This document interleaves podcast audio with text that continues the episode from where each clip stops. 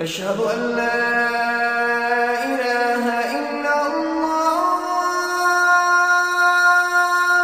الحمد لله رب العالمين والصلاة والسلام على سيد الأنبياء والمرسلين وعلى آله وصحبه ومن استنى بسنته إلى يوم الدين. اللهم اجعلنا منهم ومن الذين آمنوا وعملوا الصالحات وتواصوا بالحق وتواصوا بالصبر. آمين يا رب العالمين. أما بعد فأعوذ بالله من الشيطان الرجيم.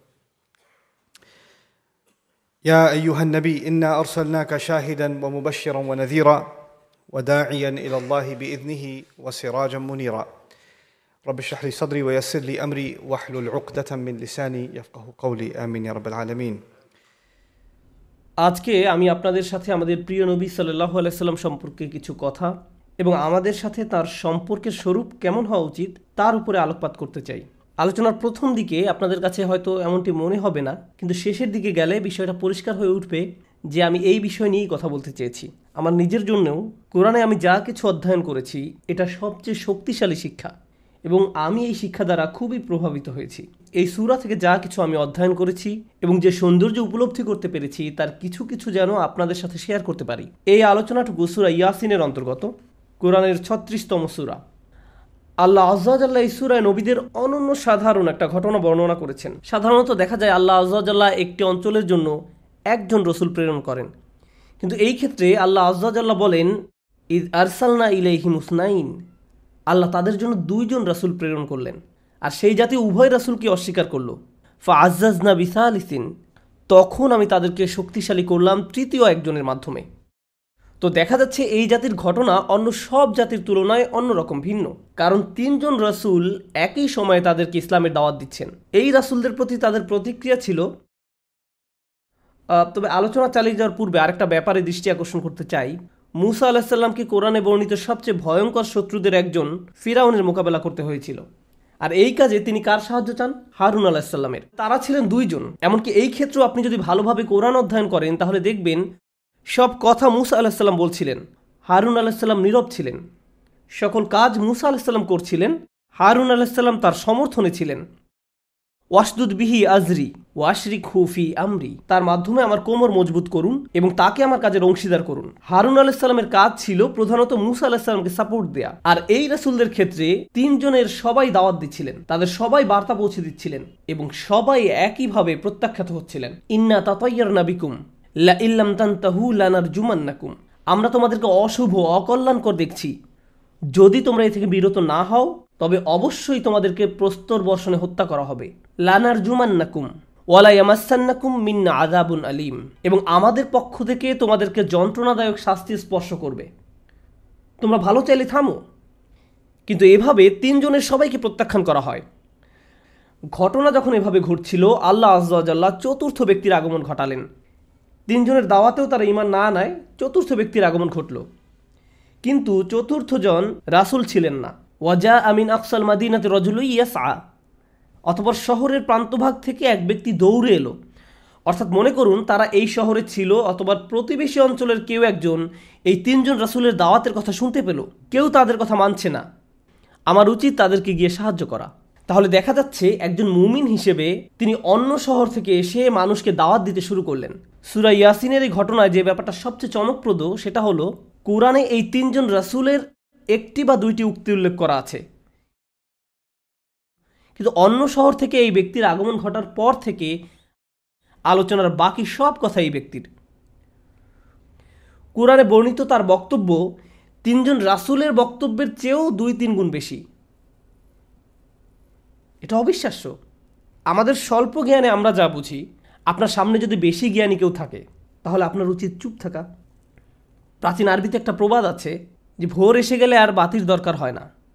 তো এখানে যে পয়েন্টটি বোঝাতে চাচ্ছি, আমাদের সামনে বেশি জ্ঞানী কেউ থাকলে আমাদের উচিত চুপ থাকা। তিনজন রাসূল তিনজন রাসূল তার সামনে উপস্থিত, কিন্তু তিনি অনুভব করলেন তারও কথা বলা দরকার। আমরা হলে মনে করতাম, আরে, তিনজন রাসূল আমাদের সামনে উপস্থিত। তাদের উপস্থিতিতে আমার কথা বলা সাজে না। তাহলে ব্যাপারটা কি? আল্লাহ এখানে আমাদের একটা বিষয় শিক্ষা দিচ্ছেন।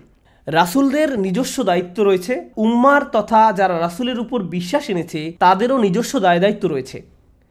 রাসূলরা তাদের কাজ করবেন আর মুমিন ব্যক্তিও তার নিজের দায়িত্ব পালন করবেন। এবং তারা একে অন্যের কাজ করে দিতে পারবেন না। তাদের এভাবে বললে হবে না যে রাসুলরা তো ইতিমধ্যেই কাজ করেছেন, সুতরাং আমার কাজ না করলেও চলবে। না, আপনাকে আপনার কাজ করে যেতে হবে। এবং সেই ব্যক্তি শহরবাসীদের উদ্দেশ্যে বক্তব্য দিলেন। আর কোরআনে তার বক্তব্যকে বেশি সময় ধরে রেকর্ড করা হয়েছে। ওই সমস্ত রাসুলদের সমন্বিত বক্তব্যের চেয়েও বেশি। এখন আমাদের রসুল সাল্লাহ সাল্লামের ক্ষেত্রে যে শিক্ষাটি আমরা এখান থেকে গ্রহণ করব, বিশ্বাসীদের এভাবে বললে হবে না যে রাসুল সাল্লাহ সাল্লাম ইতিমধ্যে দায়িত্ব পালন করে গিয়েছেন, তাই আমাদের আর কোনো দায়িত্ব পালন করতে হবে না। এই ঘটনা বর্ণনা করার পর আল্লাহ কি করলেন? এই ঘটনা বর্ণনা করার পরে আল্লাহ এমন কিছুর বর্ণনা দিলেন এই জায়গাটাতে আমি আপনাদের মনোযোগ আশা করছি। আল্লাহ এমন কিছু বর্ণনা দিলেন, দৃশ্যত মনে হয় যে এর সাথে বর্ণিত ঘটনার কোনো যোগসূত্র নেই। তিনি চাঁদ এবং সূর্য নিয়ে কথা বলা শুরু করলেন। তিনি চন্দ্র সূর্য নিয়ে কথা বলতে শুরু করলেন। ওয়াল কবানা কদ্দরনা হুমানাসিল হাত্তা আদাকাল অর্জুনিল কদিম। চাঁদের জন্য আমি বিভিন্ন মঞ্জিল নির্ধারিত করেছি। অবশেষে সে পুরাতন খেজুর শাখার অনুরূপ হয়ে যায়। বিশেষ করে আমরা রমজান মাসে চাঁদের যে বিভিন্ন মঞ্জিল দেখি, তিনি সূর্য সম্পর্কেও কথা বলেন। তারপর তিনি একটি বিবরণ প্রদান করেন। তিনি বলেন লাশাম সুয়াম বাগি ইলাহা আন্তুদ্দিকাল কমার ওয়ালাল্লাইলু সাবিকুন সূর্যের জন্য সম্ভব নয় চাঁদের নাগাল পাওয়া, আর রাতের জন্য সম্ভব নয় দিনকে অতিক্রম করে যাওয়া। ওয়াকুল্লুন ফি ফালাকি ইয়াসবাহুন। এবং প্রত্যেকেই নিজ নিজ কক্ষপথে ভেসে বেড়ায়। সবার নিজ নিজ দায়িত্ব রয়েছে। তো এর পূর্বের ঘটনা ছিল রাসুলদের নিজস্ব দায়িত্ব রয়েছে আর তার অনুসারীদেরও নিজ নিজ দায়িত্ব রয়েছে। এখন আল্লাহ বলছেন, ঠিক একইভাবে কার কার নিজ নিজ দায়িত্ব রয়েছে? চাঁদের নিজস্ব দায়িত্ব রয়েছে এবং সূর্যেরও নিজস্ব দায়িত্ব রয়েছে। এখন আমরা যখন রসুল সাল্লাহ সাল্লামের কথা আলোচনা করছি, তখন এই ব্যাপারটি কেন শক্তিশালী? সুরতুল আহজাবে আল্লাহ আজ্জাজাল্লাহ আমাদের নিকট রাসুল সাল্লাহ সাল্লামের একটা বর্ণনা প্রদান করেন। এই আয়াতে তিনি তাকে জানাচ্ছেন, কোন কোন ভূমিকা তাকে পালন করতে হবে? ইয়া আইয়ুহান নাবিয়্যু, ইন্না আরসালনাকা শাহিদাও ওয়া মুবাশশিরাও ওয়া নাযীরা ওয়া দাঈয়ান ইলাল্লাহি বিইذনিহি ওয়া সিরাজাম মুনিরা। আল্লাহ আজ্জাল্লাহ রাসুল সাল্লাহ সাল্লাম সম্পর্কে বলছেন, তিনি কয়েকটি ভূমিকা পালন করে থাকেন। কিন্তু সবগুলো ভূমিকা বর্ণনা করার পর আল্লাহ রাসুল সাল্লাহ সাল্লামকে অন্য একটা শব্দ দিয়ে অভিহিত করেন। তিনি তাকে সিরাজ মুনিরা বলে অভিহিত করেন। অর্থাৎ এমন একটি বাতি যা আলো ছড়ায় এবং তিনি সব কিছু আলোকিত করে তোলেন। এখানে একটা ব্যাপার হলো, কোরআনে সিরাজ শব্দটি সূর্যের জন্য ব্যবহার করা হয়েছে। ওয়াজা আলনা সিরাজ ওয়াহাজা আমাদের রাসুল সাল্লাহ সাল্লামকে সূর্যের সাথে তুলনা করা হয়েছে। সুরা ইয়াসিন বলছে, সূর্যের নিজস্ব দায়িত্ব রয়েছে, আবার চাঁদেরও নিজস্ব দায়িত্ব রয়েছে। এখন আমাদের রাসুলুল্লাহ সাল্লাহ সাল্লামকে যখন সূর্যের সাথে তুলনা করা হচ্ছে, তখন এর দ্বারা আসলে কি বোঝায়? এর অর্থ হলো, কেউ রাসুলুল্লাহ সাল্লাহ সাল্লামের সান্নিধ্য পেয়ে থাকলে তার জ্যোতি দ্বারা প্রভাবিত হবে না এমনটি ঘটা অসম্ভব। তার জ্যোতির প্রভাবে অন্ধকার দূরীভূত হবেই, কারণ সূর্যের আগমন ঘটেছে। কিন্তু আল্লাহর নিয়ম হলো, সূর্য সবসময় আকাশে অবস্থান করবে না। সূর্য অস্ত যায়। আর সূর্য যখন অস্ত যায়, তখন কার পালা আসে, চাঁদের। আমাদের নবী সাল্লাহ সাল্লাম আর আমাদের মাঝে নেই। কিন্তু কে আছে? আমরা আছি। প্রসঙ্গত সূর্য নেতৃত্বের জায়গায় আর চাঁদ তার অনুসারী মাত্র। বৈজ্ঞানিকভাবেও আমরা এটা এখন জানি যে চাঁদ অনুসারী মাত্র। আমাদের সৌরজগতের সকল গ্রহ এবং তাদের উপগ্রহগুলো সূর্যের মহাকর্ষ বলয়ের বন্ধনে আবদ্ধ। আর চাঁদের আলো সূর্যের আলোর প্রতিবিম্ব মাত্র। আমরা এখন অন্ধকারময় এক পৃথিবীতে বসবাস করছি। আমরা বিশ্বাসীরা তমসাচ্ছন্ন এক দুনিয়ায় বাস করছি। আমাদেরকে তুলনা করা হয়েছে চাঁদের সাথে। আমাদের কাছে একমাত্র যে জ্যোতি আছে, তার উৎস হলো রাসুল্লাহ সাল্লাহু আলাইসাল্লাম আমাদের সবার ইমান রাসুল্লাহ সাল্লাহু আলাইসাল্লামের মূল শিক্ষার প্রতিফলন মাত্র। ঠিক চাঁদের আলো যেমন সূর্যের আলোর প্রতিফলন মাত্র। আরেকটা ব্যাপার লক্ষ্য করুন, আল্লাহ আজ্লাহ আমাদের যে সূর্য দিয়েছেন, তা কিন্তু চাঁদের মতো পর্যায়ক্রমের ভিতর দিয়ে যায় না। সূর্য একই রকম থাকে সব সময়, কিন্তু চাঁদের ক্ষেত্রে কখনো কখনো এটি পূর্ণ চাঁদ, আবার কখনো কখনো এটি দুর্বল চাঁদ, ঠিক মুমিনদের মতো। আমাদের অবস্থাও একই রকম থাকে না। আল্লাহ আজ্লাহ আমাদেরকে রাসুল সাল্লাহ সাল্লামের হৃদয়ের বর্ণনা করেছেন। লিনুসাব্বিতা বিহি ফুয়াদাক। এর মাধ্যমে আপনার হৃদয়কে সুদৃঢ় করব। অর্থাৎ রসুল সাল্লাহ সাল্লামের অন্তরে ইমানের আলো সুদৃঢ়, মজবুত। ঠিক যেমন সূর্যের আলোর কোনো কমতি নেই। আমরা যখন সূর্য দেখতে পাই, তখনও এটি বর্তমান আছে। আবার যখন দেখতে পাই না, তখনও এটা চাঁদকে আলো দিয়ে যাচ্ছে। কিন্তু চাঁদ বিভিন্ন পর্যায়ক্রমের ভিতর দিয়ে যায়। ঠিক যেমন একজন বিশ্বাসী বিভিন্ন পর্যায়ক্রমের ভিতর দিয়ে যায়। কখনো কখনো বিশ্বাসীর ইমানের আলো এত দুর্বল থাকে যে ইমানটা কোনো রকমের টিকে থাকে। ঠিক চাঁদকে যেমন বর্ণনা করা হয়েছে, হাত্তা আদাকাল অর্জুনিল কদিম, এমনকি আপনার ইমানের অবস্থা এত দুর্বল হলেও তখনও কিন্তু আপনি রাসুল্লাহ সাল্লাহ সাল্লামের বার্তার প্রতিনিধিত্ব করছেন। এর পরের বার যখন আকাশে চাঁদের দিকে তাকাবেন, আপনি আসলে তখন নিজেকে দেখছেন। আপনি তখন নিজের প্রতি দৃষ্টি নিক্ষেপ করছেন। আল্লাহ আজ্জাজাল্লাহ এই উম্মাকে পছন্দ করেছেন। যেন ঘোর তমাশয় আমরা রাসুল সাল্লাহ জ্যোতি দিয়ে এই দুনিয়াকে জ্যোতির্ময় করতে পারি। ওয়াদা আইয়ান ইল আল্লাহি বি ইজনিহি ওয়াসিরাজাম মুনিরা। এর ফলে কি রকম এক বিশাল দায়িত্বের বোঝা আমাদের কাঁধে অর্পিত হয়? এটা কি করে জানেন? এটা হজরত উমর রাদিয়াল্লাহ তালাহুর একটা কথা বুঝতে আমাদেরকে সাহায্য করে। তার একটা বিখ্যাত উক্তি হলো, আনা রসুল রসুলিল্লাহ সাল্লাহ আলহিহাল্লাম অর্থাৎ আমি রসুল্লাহ সাল্লাহ আলাইসাল্লামের একজন রসুল বা বার্তাবাহক। উক্তিটির মাধ্যমে এই উম্মার একজন সদস্য হওয়ার মানে কি? এই বিষয়ে তিনি আমাদের অসাধারণ একটা শিক্ষা দিয়েছেন। আমাদের প্রত্যেকেই রাসুলুল্লাহ সাল্লাহ সাল্লামের একজন প্রতিনিধি। আমাদের প্রত্যেকে, যখন আমরা তার কথা মতো চলি, আর যখন চলি না উভয় অবস্থাতেই, যখন আমাদের যেভাবে চলা উচিত সেভাবে চলি, আর যখন চলি না, যখন আমরা অন্যদের সম্পর্কে বাজে মন্তব্য করি, কিংবা যখন আমরা অন্যদের সম্পর্কে ভালো কথা বলি, যখন আমরা চোখকে নিয়ন্ত্রণ করি, কিংবা যখন করি না, আমরা পছন্দ করি বা না করি, আমাদের তো রাসুলুল্লাহ সাল্লাহ সাল্লামের আলোর প্রতিনিধিত্বই করার কথা। আমরা সেই দায়িত্বের বোঝা সর্বদা বহন করেই চলছি। অনেক সময় আমরা দায়িত্বটি ভালোভাবে পালন করতে পারি না। আমাদের কাজকর্ম পূর্ণ চাঁদের মতো হয় না। মাঝে মাঝে এটা খুবই দুর্বল। আর দুর্বল মানে হারিয়ে যাওয়া নয়।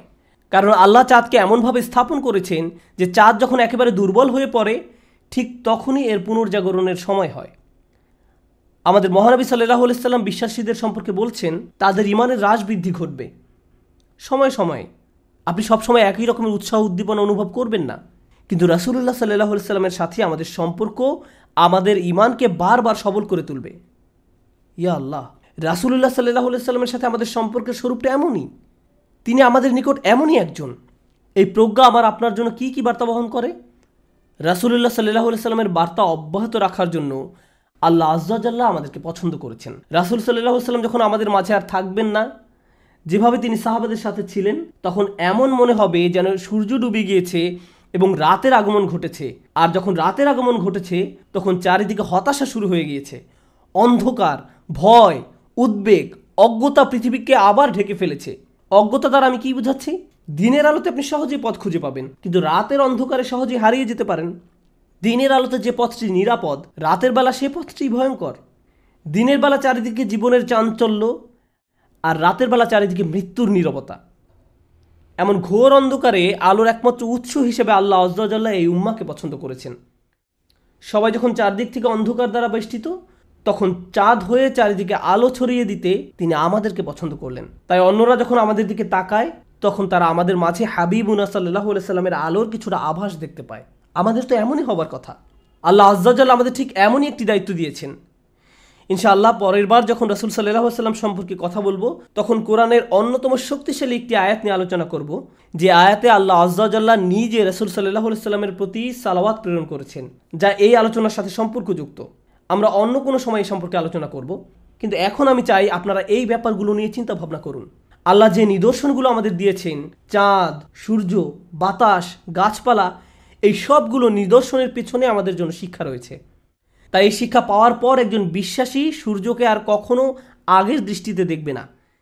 একজন বিশ্বাসী চাঁদের দিকেও আর কখনো আগের দৃষ্টিতে তাকাবে না। এখন আল্লাহ রসুলের উপর দরুদ পড়ার কথা স্মরণ করিয়ে দেওয়ার জন্য আপনাকে আর খুদবা শুনতে হবে না। আপনি সূর্যের দিকে তাকালেই রসুলের কথা মনে করবেন সাল্লাহ আলহিসাল্লাম এখন সূর্যকে দেখলেই আমাদের রসুল সাল্লাহ সাল্লামের কথা মনে পড়বে। আর এটাই কোরআনের সৌন্দর্য। যদি সর্বদা কোরআনের দৃষ্টিতে চারদিকের বাস্তবতা পর্যবেক্ষণ করেন, তাহলে রিমাইন্ডার আপনি এড়াতে পারবেন না।